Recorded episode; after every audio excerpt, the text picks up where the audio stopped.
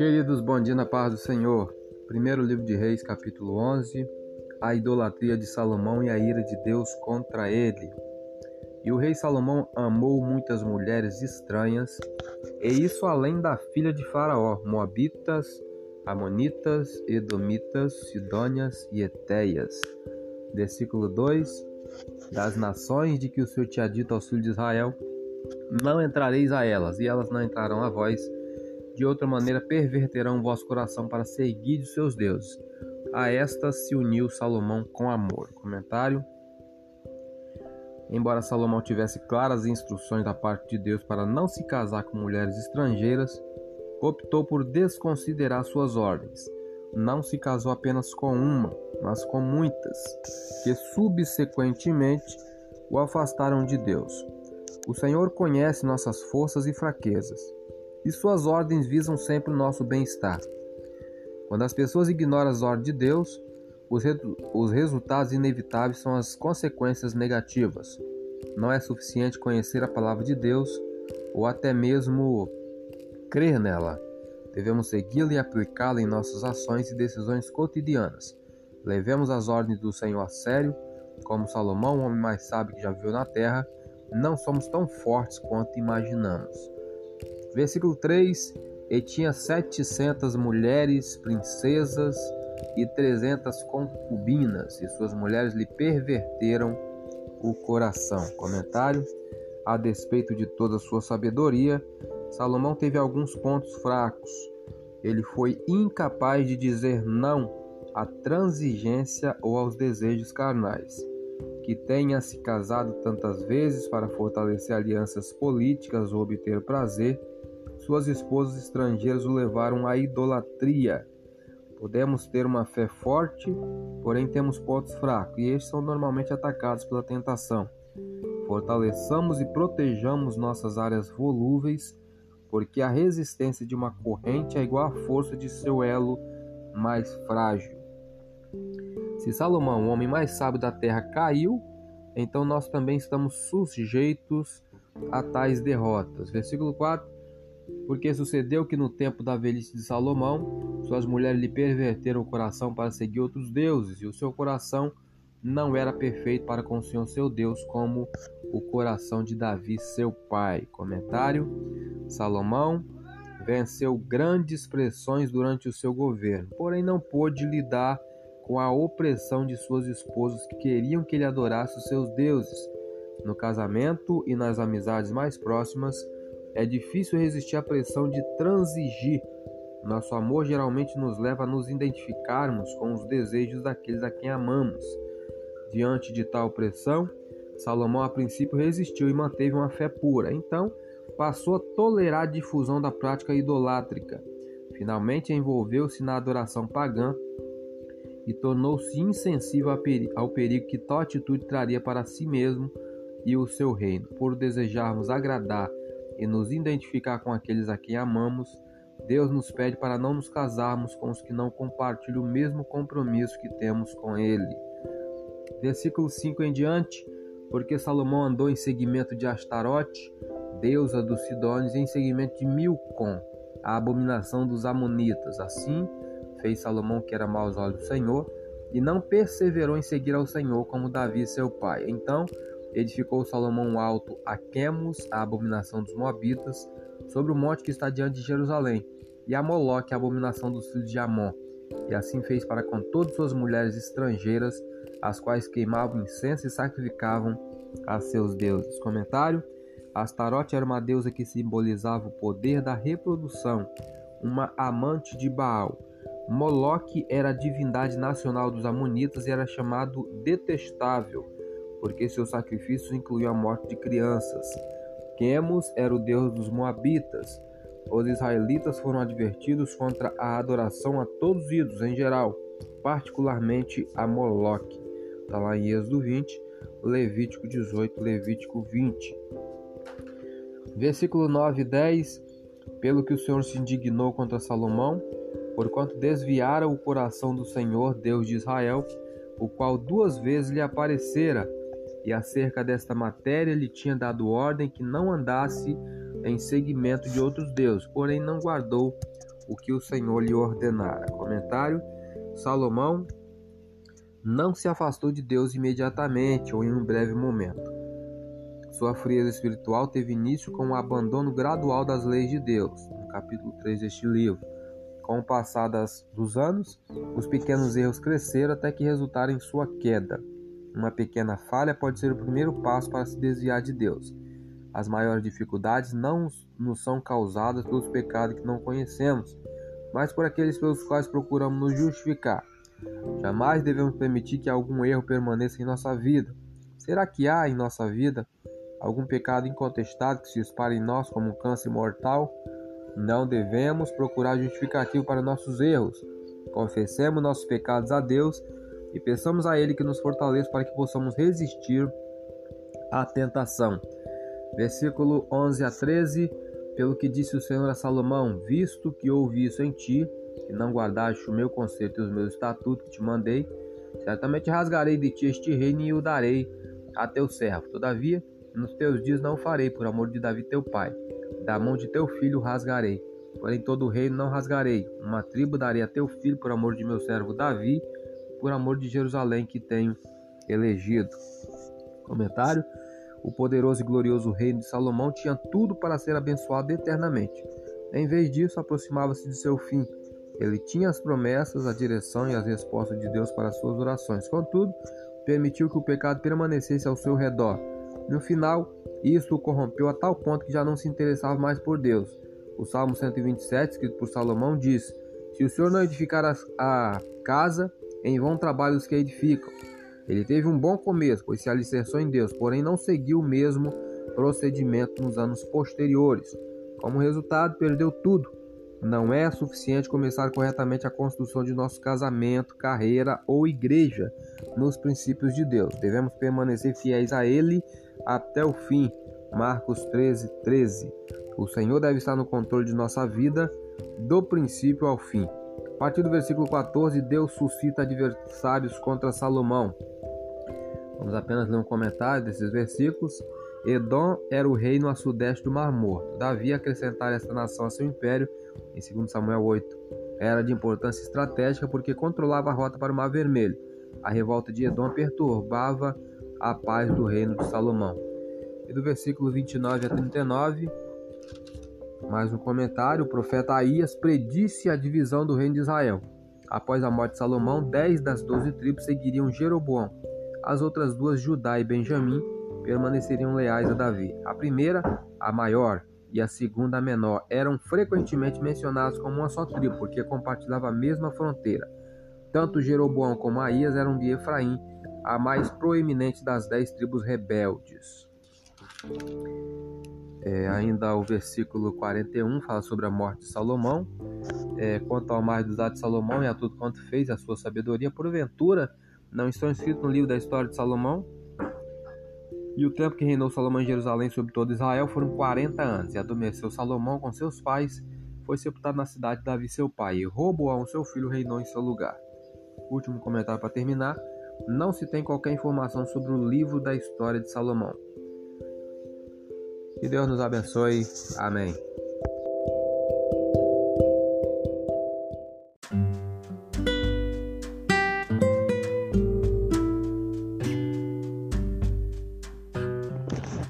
Queridos, bom dia na paz do Senhor.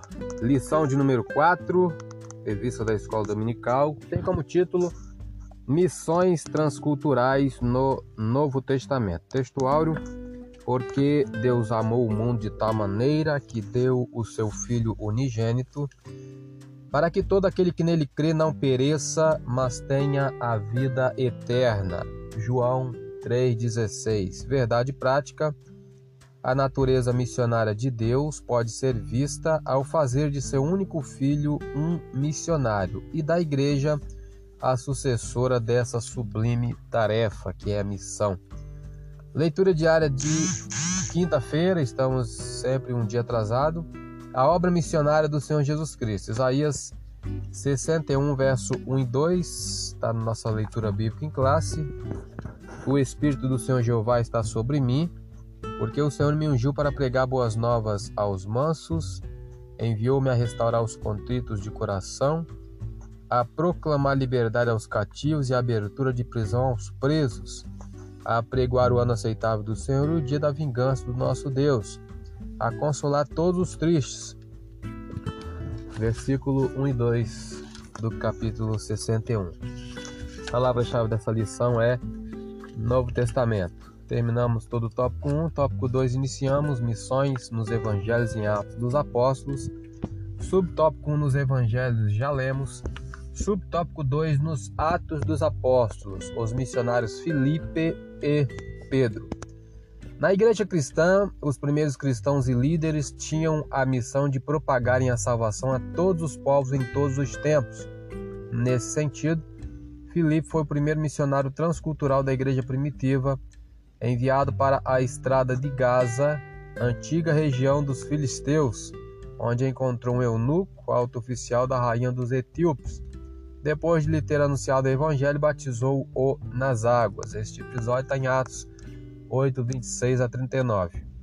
Outro episódio importante foi quando o apóstolo Pedro reconheceu que, para Deus, Todos os seres humanos são alvos do amor divino, deixando claro que sua mensagem é dirigida a todas as pessoas, independentemente de sua nacionalidade. Vamos conferir Atos 10, 34 e 35. E abrindo Pedro a boca, disse: Reconheço por verdade que Deus não faz acepção de pessoas, mas que lhe é agradável aquele que, em qualquer nação, o teme e faz o que é justo. Ainda em Atos 11, 17, 18 nos diz: Portanto, se Deus lhe deu, lhes deu o mesmo dom que a nós, quando cremos no Senhor Jesus Cristo, quem era então eu para que pudesse resistir a Deus? E ouvindo estas coisas, apaziguaram-se e glorificaram a Deus, dizendo: Na verdade, até os gentios deu Deus o arrependimento para a vida. Então a salvação é para todos, independente de raça, sexo, nação. É o subtópico 3 nos Atos dos Apóstolos, os missionários Paulo e Barnabé. O apóstolo Paulo, de perseguidor dos cristãos, tornou-se o apóstolo dos gentios. Vamos conferir Atos 9, 15 e 16. Disse-lhe, porém, o Senhor: Vai, porque este é para mim um vaso escolhido para levar o meu nome diante dos gentios e dos reis e dos filhos de Israel. E eu lhe mostrarei quanto deve padecer pelo meu nome. Ainda outra referência no livro de Atos, ainda capítulo 3, versículo 8, que nos diz: 3:8 de Atos, dos apóstolos.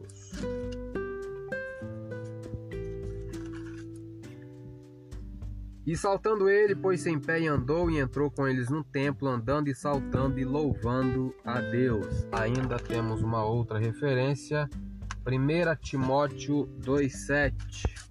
Para o que, digo a verdade em Cristo, não minto, fui constituído pregador e apóstolo e doutor dos gentios na fé e na verdade. Uma última referência, Tito 2,11. Tito 2, versículo 11. Porque a graça de Deus se é manifestado trazendo salvação a todos, a todos os homens. Em Atos, vemos que através de seu ministério, a primeira igreja estendeu-se a todos os povos, culturas e nações conhecidos naquela época. Nesse contexto, temos também Barnabé, que, após ter sido enviado pelos apóstolos a Antioquia, para pastorear os que se converteram por meio, por meio da pregação dos dispersos de Jerusalém pela perseguição, foi enviado pela igreja em Antioquia juntamente com Paulo, pelo poder do Espírito Santo, para o campo missionário. Assim, podemos afirmar que em Antioquia estava a primeira igreja missionária de natureza gentílica, quer dizer, dos gentios, está lá em Atos 13. O objetivo desse tópico 2 que terminamos de ler é mostrar as missões nos evangelhos em Atos dos Apóstolos. Conclusão disso, a sinopse nos evangelhos em Atos dos Apóstolos, as missões ocupam uma, pos uma posição relevante. Sou Elias Rodrigues, essa foi mais uma leitura da revista da Escola Dominical. Compartilhe esse áudio com seu grupo de amigos, que Deus nos abençoe. Amém.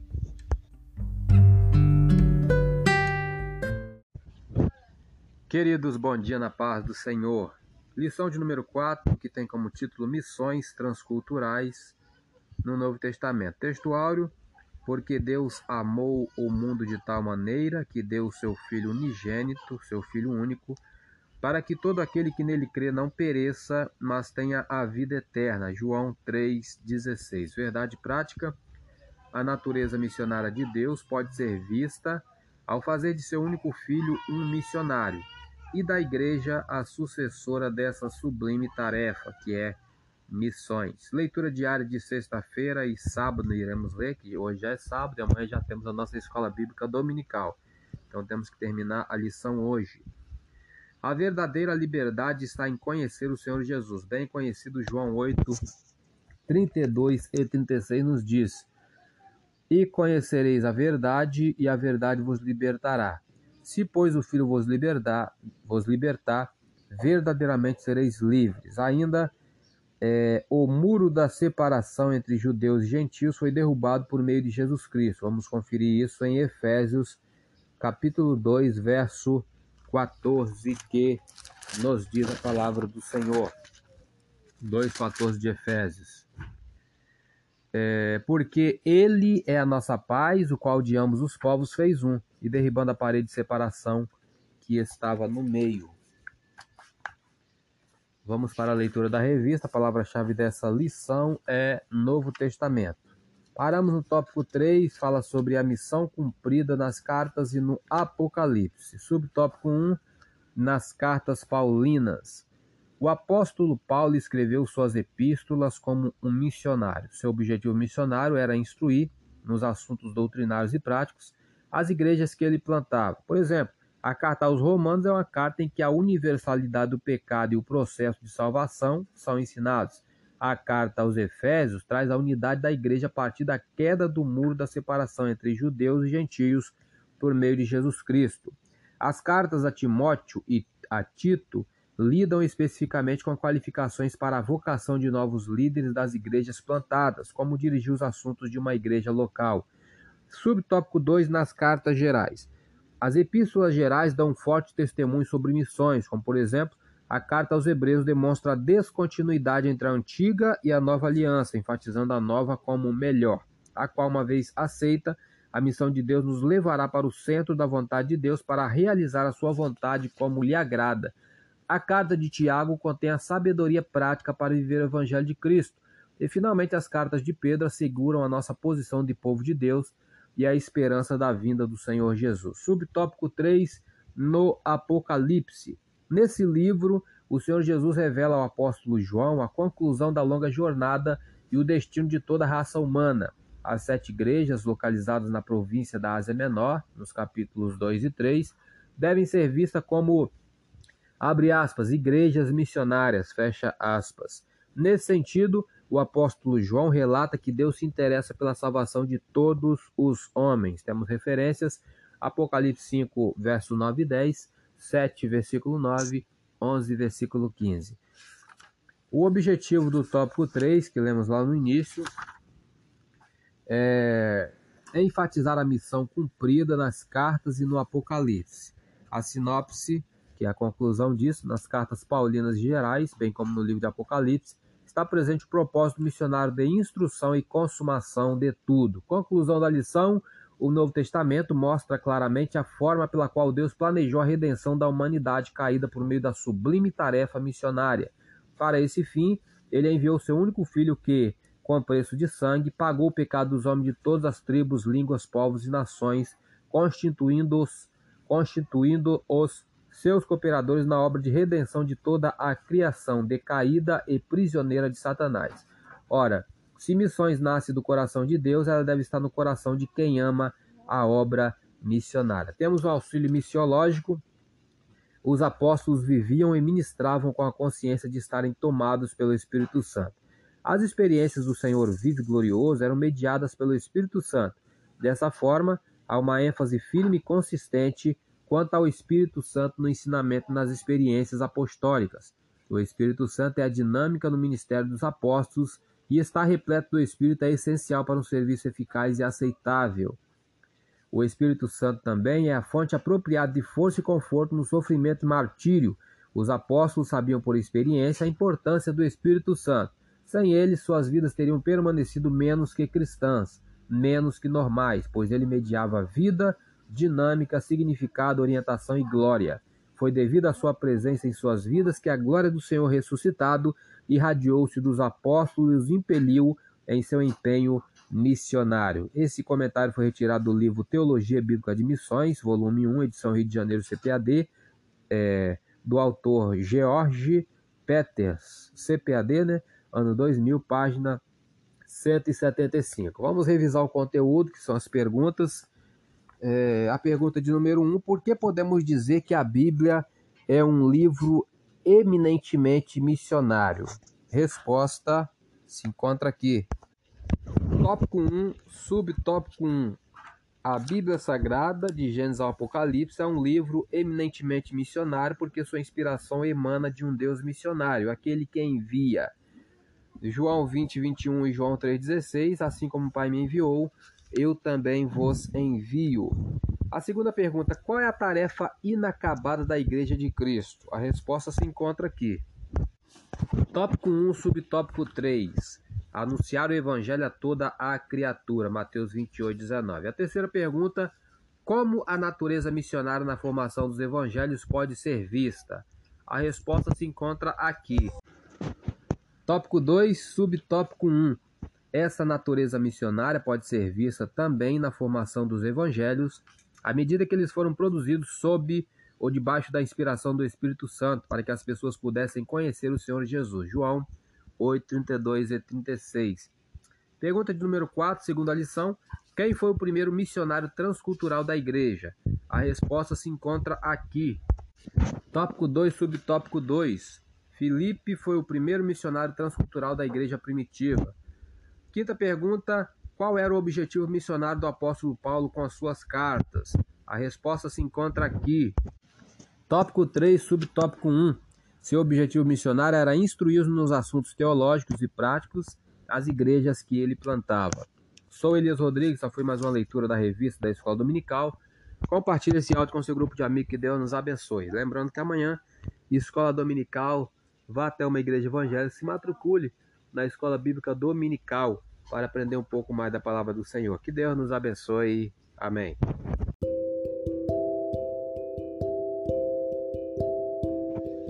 Queridos, boa noite na paz do Senhor, capítulo 12 de 1 Reis. Aqui no capítulo 12 começa a falar sobre o reino dividido. Vai do capítulo 12 até o capítulo 22, verso 53. Provavelmente até o final do livro, né? Vamos conferir aqui, é isso mesmo. Até o final do livro, primeiro livro de Reis.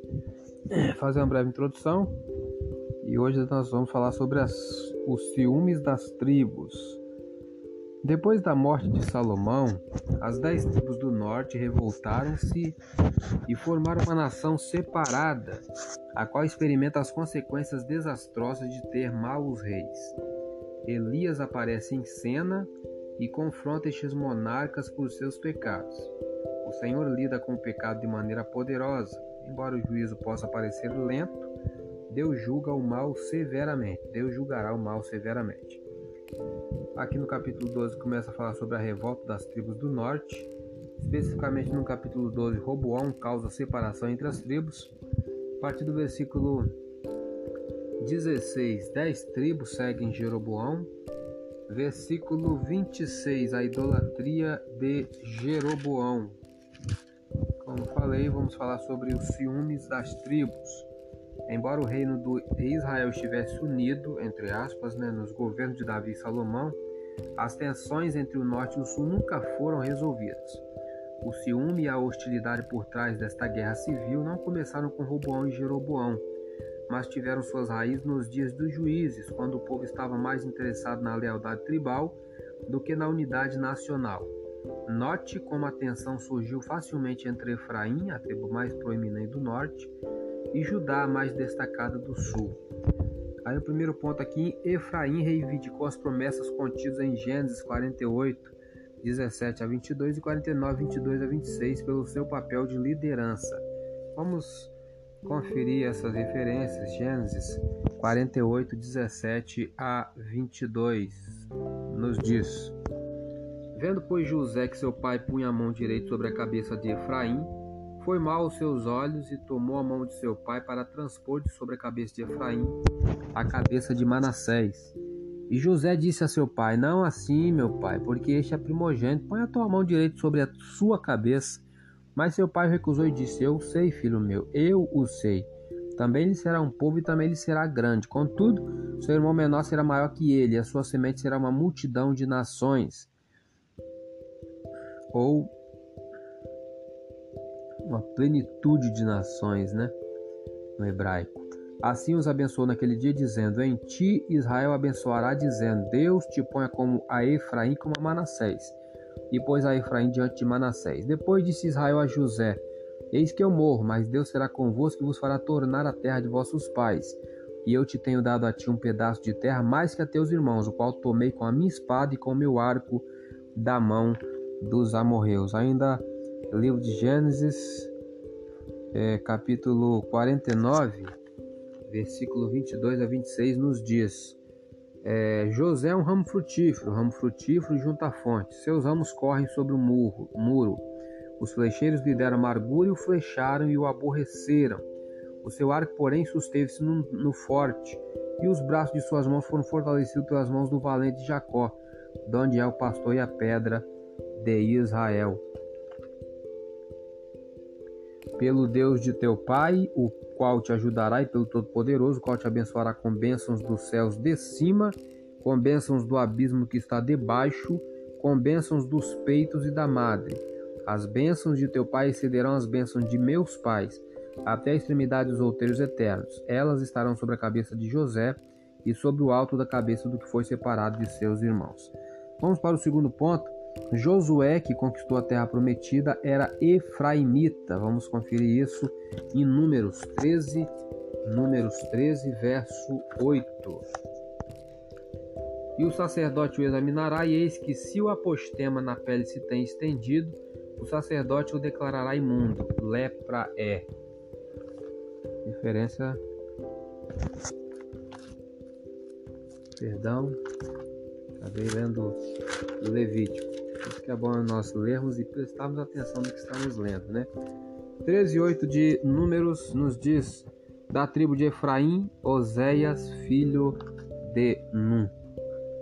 O terceiro ponto, Samuel, o maior juiz de Israel, era de Efraim. Primeira, primeiro Samuel 1, verso 1. Verso 1 em diante, né? Vamos ler só um. Houve um homem de Ramataíns ao fim da montanha de Efraim, cujo nome era Eucana, filho de Jeroão, filho de Eliú, filho de Tou, filho de Zuf, Efrateu. O quarto ponto, Efraim aliou-se a Isbosete em revolta contra Davi, que era da tribo de Judá. Segundo Samuel 2, 8 a 11.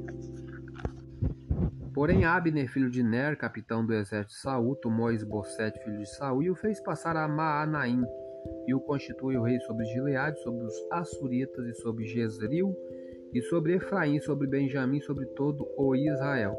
Da idade de 40 anos era Esbocete, filho de Saul, quando começou a reinar sobre Israel, reinou dois anos, mas os da casa de Judá seguiam a Davi. Foi o número dos dias que Davi reinou em Hebron sobre a casa de Judá, sete anos e seis meses. O próximo ponto, falando sobre Davi, um pastor da tribo de Judá, tornou-se rei sobre todo o Israel, inclusive Efraim, que já não apresentava mais uma reivindicação pela liderança. E o último ponto, embora Davi tenha ajudado a apaziguar os sentimentos ruins, o pesado jugo sobre Salomão e Roboão levou as tribos do norte à cisão. Tal tensão desenvolveu-se porque Efraim era a principal tribo do norte. Eles se ressentiram pelo papel de liderança de Judá sob o governo de Davi, pelo fato de a capital ser o centro de adoração, ou melhor, a capital e o centro de adoração da nação estarem localizados em Jerusalém. Que Deus nos abençoe com essa palavra. Amém.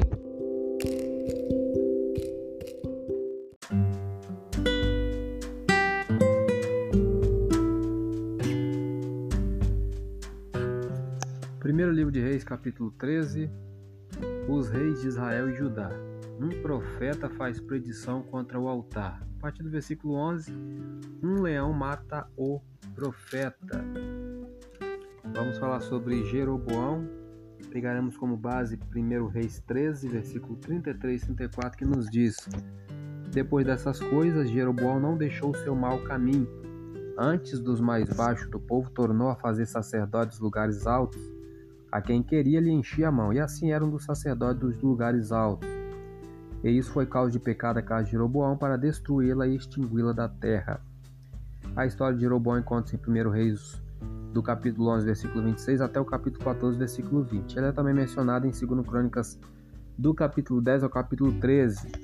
É informações essenciais local Reino do Norte, ocupações de Jeroboão, foi encarregado de projeto e rei de Israel, familiares pai Nebate, mãe Zerua, filhos Abias e Nadab, contemporâneo de Salomão, Natã, Aías e Roboão. Mesmo as advertências mais claras são difíceis de obedecer. A Bíblia está repleta de histórias de pessoas que tiveram a direção de Deus e, contudo, escolheram seu próprio caminho. Sua desobediência era raramente devido à ignorância do que o Senhor queria, antes brotava do egoísmo obstinado. Jeroboão foi um exemplo consistente deste traço extremamente humano. Durante suas divindades como administrador de grandes construções, Salomão notou as habilidades de liderança naturais de Jeroboão e encarregou-o de projetos especiais. Logo depois disso, Deus falou com este jovem através do profeta Aías. Este lhe disse que Deus castigaria a dinastia de Davi mediante a retirada do reino do filho de Salomão e que Jeroboão governaria as dez tribos do norte. O Senhor deixou claro que o mesmo destino destruiria sua família se essa se recusasse a obedecer a Deus. Aparentemente, Salomão ouviu falar a respeito dessa profecia e tentou matar Jeroboão. O futuro rei das tribos do norte fugiu para o Egito, onde permaneceu até a morte de Salomão. Quando Roboão, filho de Salomão, assumiu o trono, Jeroboão retornou. Ele representava as pessoas as quais exigiam que o novo rei fosse mais tolerante que seu pai. A insensata escolha de Roboão ao negar o pedido de seu povo fez com que o rejeitasse como rei. Somente Judá e a tribo de Benjamim permaneceram leais à dinastia de Davi. As outras dez fizeram de Jeroboão o seu rei. Em vez de ver este cumprimento da promessa de Deus como uma motivação para obedecer-lhe, Jeroboão decidiu fazer o que pudesse para assegurar a sua posição. Ele afastou seu reino do Senhor, o qual permitira que ele reinasse. Deus já o advertira das consequências dessa atitude, sua família foi aniquilada. Jeroboão escolheu colocar em prática ações que levariam o reino do norte à destruição. As consequências do pecado estão garantidas na palavra de Deus, mas é difícil predizer o momento exato destes acontecimentos. Quando fazemos algo diretamente oposto às ordens do Senhor e não há um desastre imediato, somos frequentemente enganados ao acreditar que escapamos da punição por nossa desobediência. Mas esta é uma suposição perigosa. A vida de Jeroboão deve nos levar a reconhecer a frequente necessidade que temos de admitir a nossa desobediência e pedir que Deus nos perdoe. Pontos fortes de Jeroboão foi um eficiente líder e organizador, foi o primeiro rei das dez tribos de Israel no reino dividido, um líder carismático com muito apoio popular. Fraquezas e erros, é, Jeroboão erigiu altares em Israel para manter o povo longe do templo em Jerusalém. Ele também designou sacerdotes que não eram da tribo de Levi e também dependeu mais de sua própria habilidade do que das promessas de Deus. Lições de vida que aprendemos com Jeroboão. Grandes oportunidades são frequentemente destruídas por pequenas decisões. Os esforços imprudentes para corrigir os erros de outros levam frequentemente aos mesmos erros. Os erros sempre acontecem quando tentamos assumir o papel de Deus em qualquer situação. Que Deus nos abençoe e nos guarde. Amém.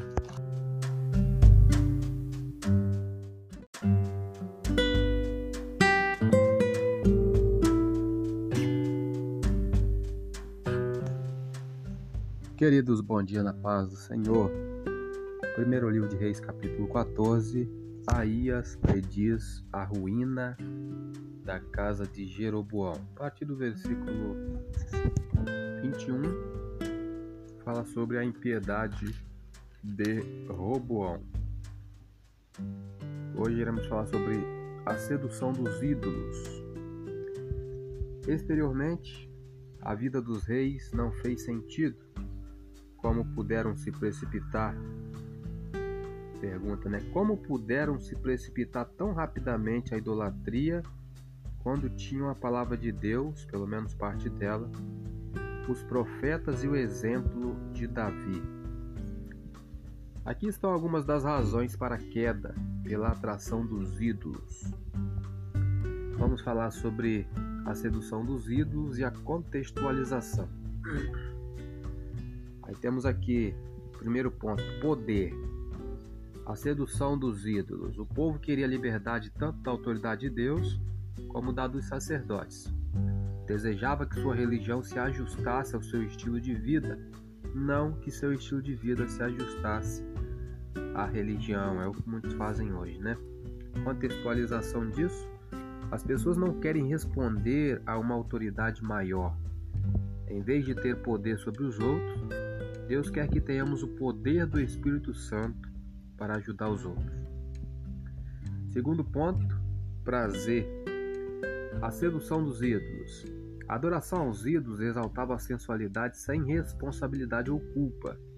O povo representava as personalidades malignas e sensualmente corruptas dos deuses que adoravam e recebiam, deste modo, a aprovação para a sua vida degradada. Contextualização disso: as pessoas divinizam o prazer e o buscam à custa de todas as demais coisas. Em vez de desejar o prazer que conduz a um grande desastre a longo prazo, Deus nos chama a procurar o tipo de prazer que a longo prazo conduz a grandes recompensas. Terceiro ponto: paixão. A humanidade foi reduzida a pouco mais que animais. As pessoas não deveriam ser vistas como indivíduos, mas podiam ser exploradas sexual, política e economicamente. Contextualizando isso, como animais, as pessoas deixam que a atração e a paixão física as domine. Em vez de buscar a paixão que explora os outros, Deus nos chama para redirecionar as nossas paixões para áreas que edificam os outros. O último ponto: louvor e popularidade. A suprema e santa natureza de Deus foi substituída por deuses que eram mais um reflexo da natureza humana, o que era deste modo algo culturalmente mais satisfatório para o povo. Estas divindades não exigiam sacrifício, apenas uma oferta de conciliação. Contextualizando, o sacrifício é visto como um castigo auto-infligido e não faz qualquer sentido. O sucesso deve ser buscado a todo custo. Em vez de procurar o louvor para nós mesmos, Deus nos conclama a louvá-lo e a respeitar aqueles que o honram. À medida que as sociedades se modificam, frequentemente se desfazem de normas e valores que passam a ser considerados desnecessários ou inaceitáveis. Os crentes devem ser cuidadosos para não seguirem o exemplo da sociedade se ela destacar, se ela descartar a palavra de Deus. Quando a sociedade age deste modo, apenas a impiedade e o mal permanecem. Que Deus nos guarde. Amém.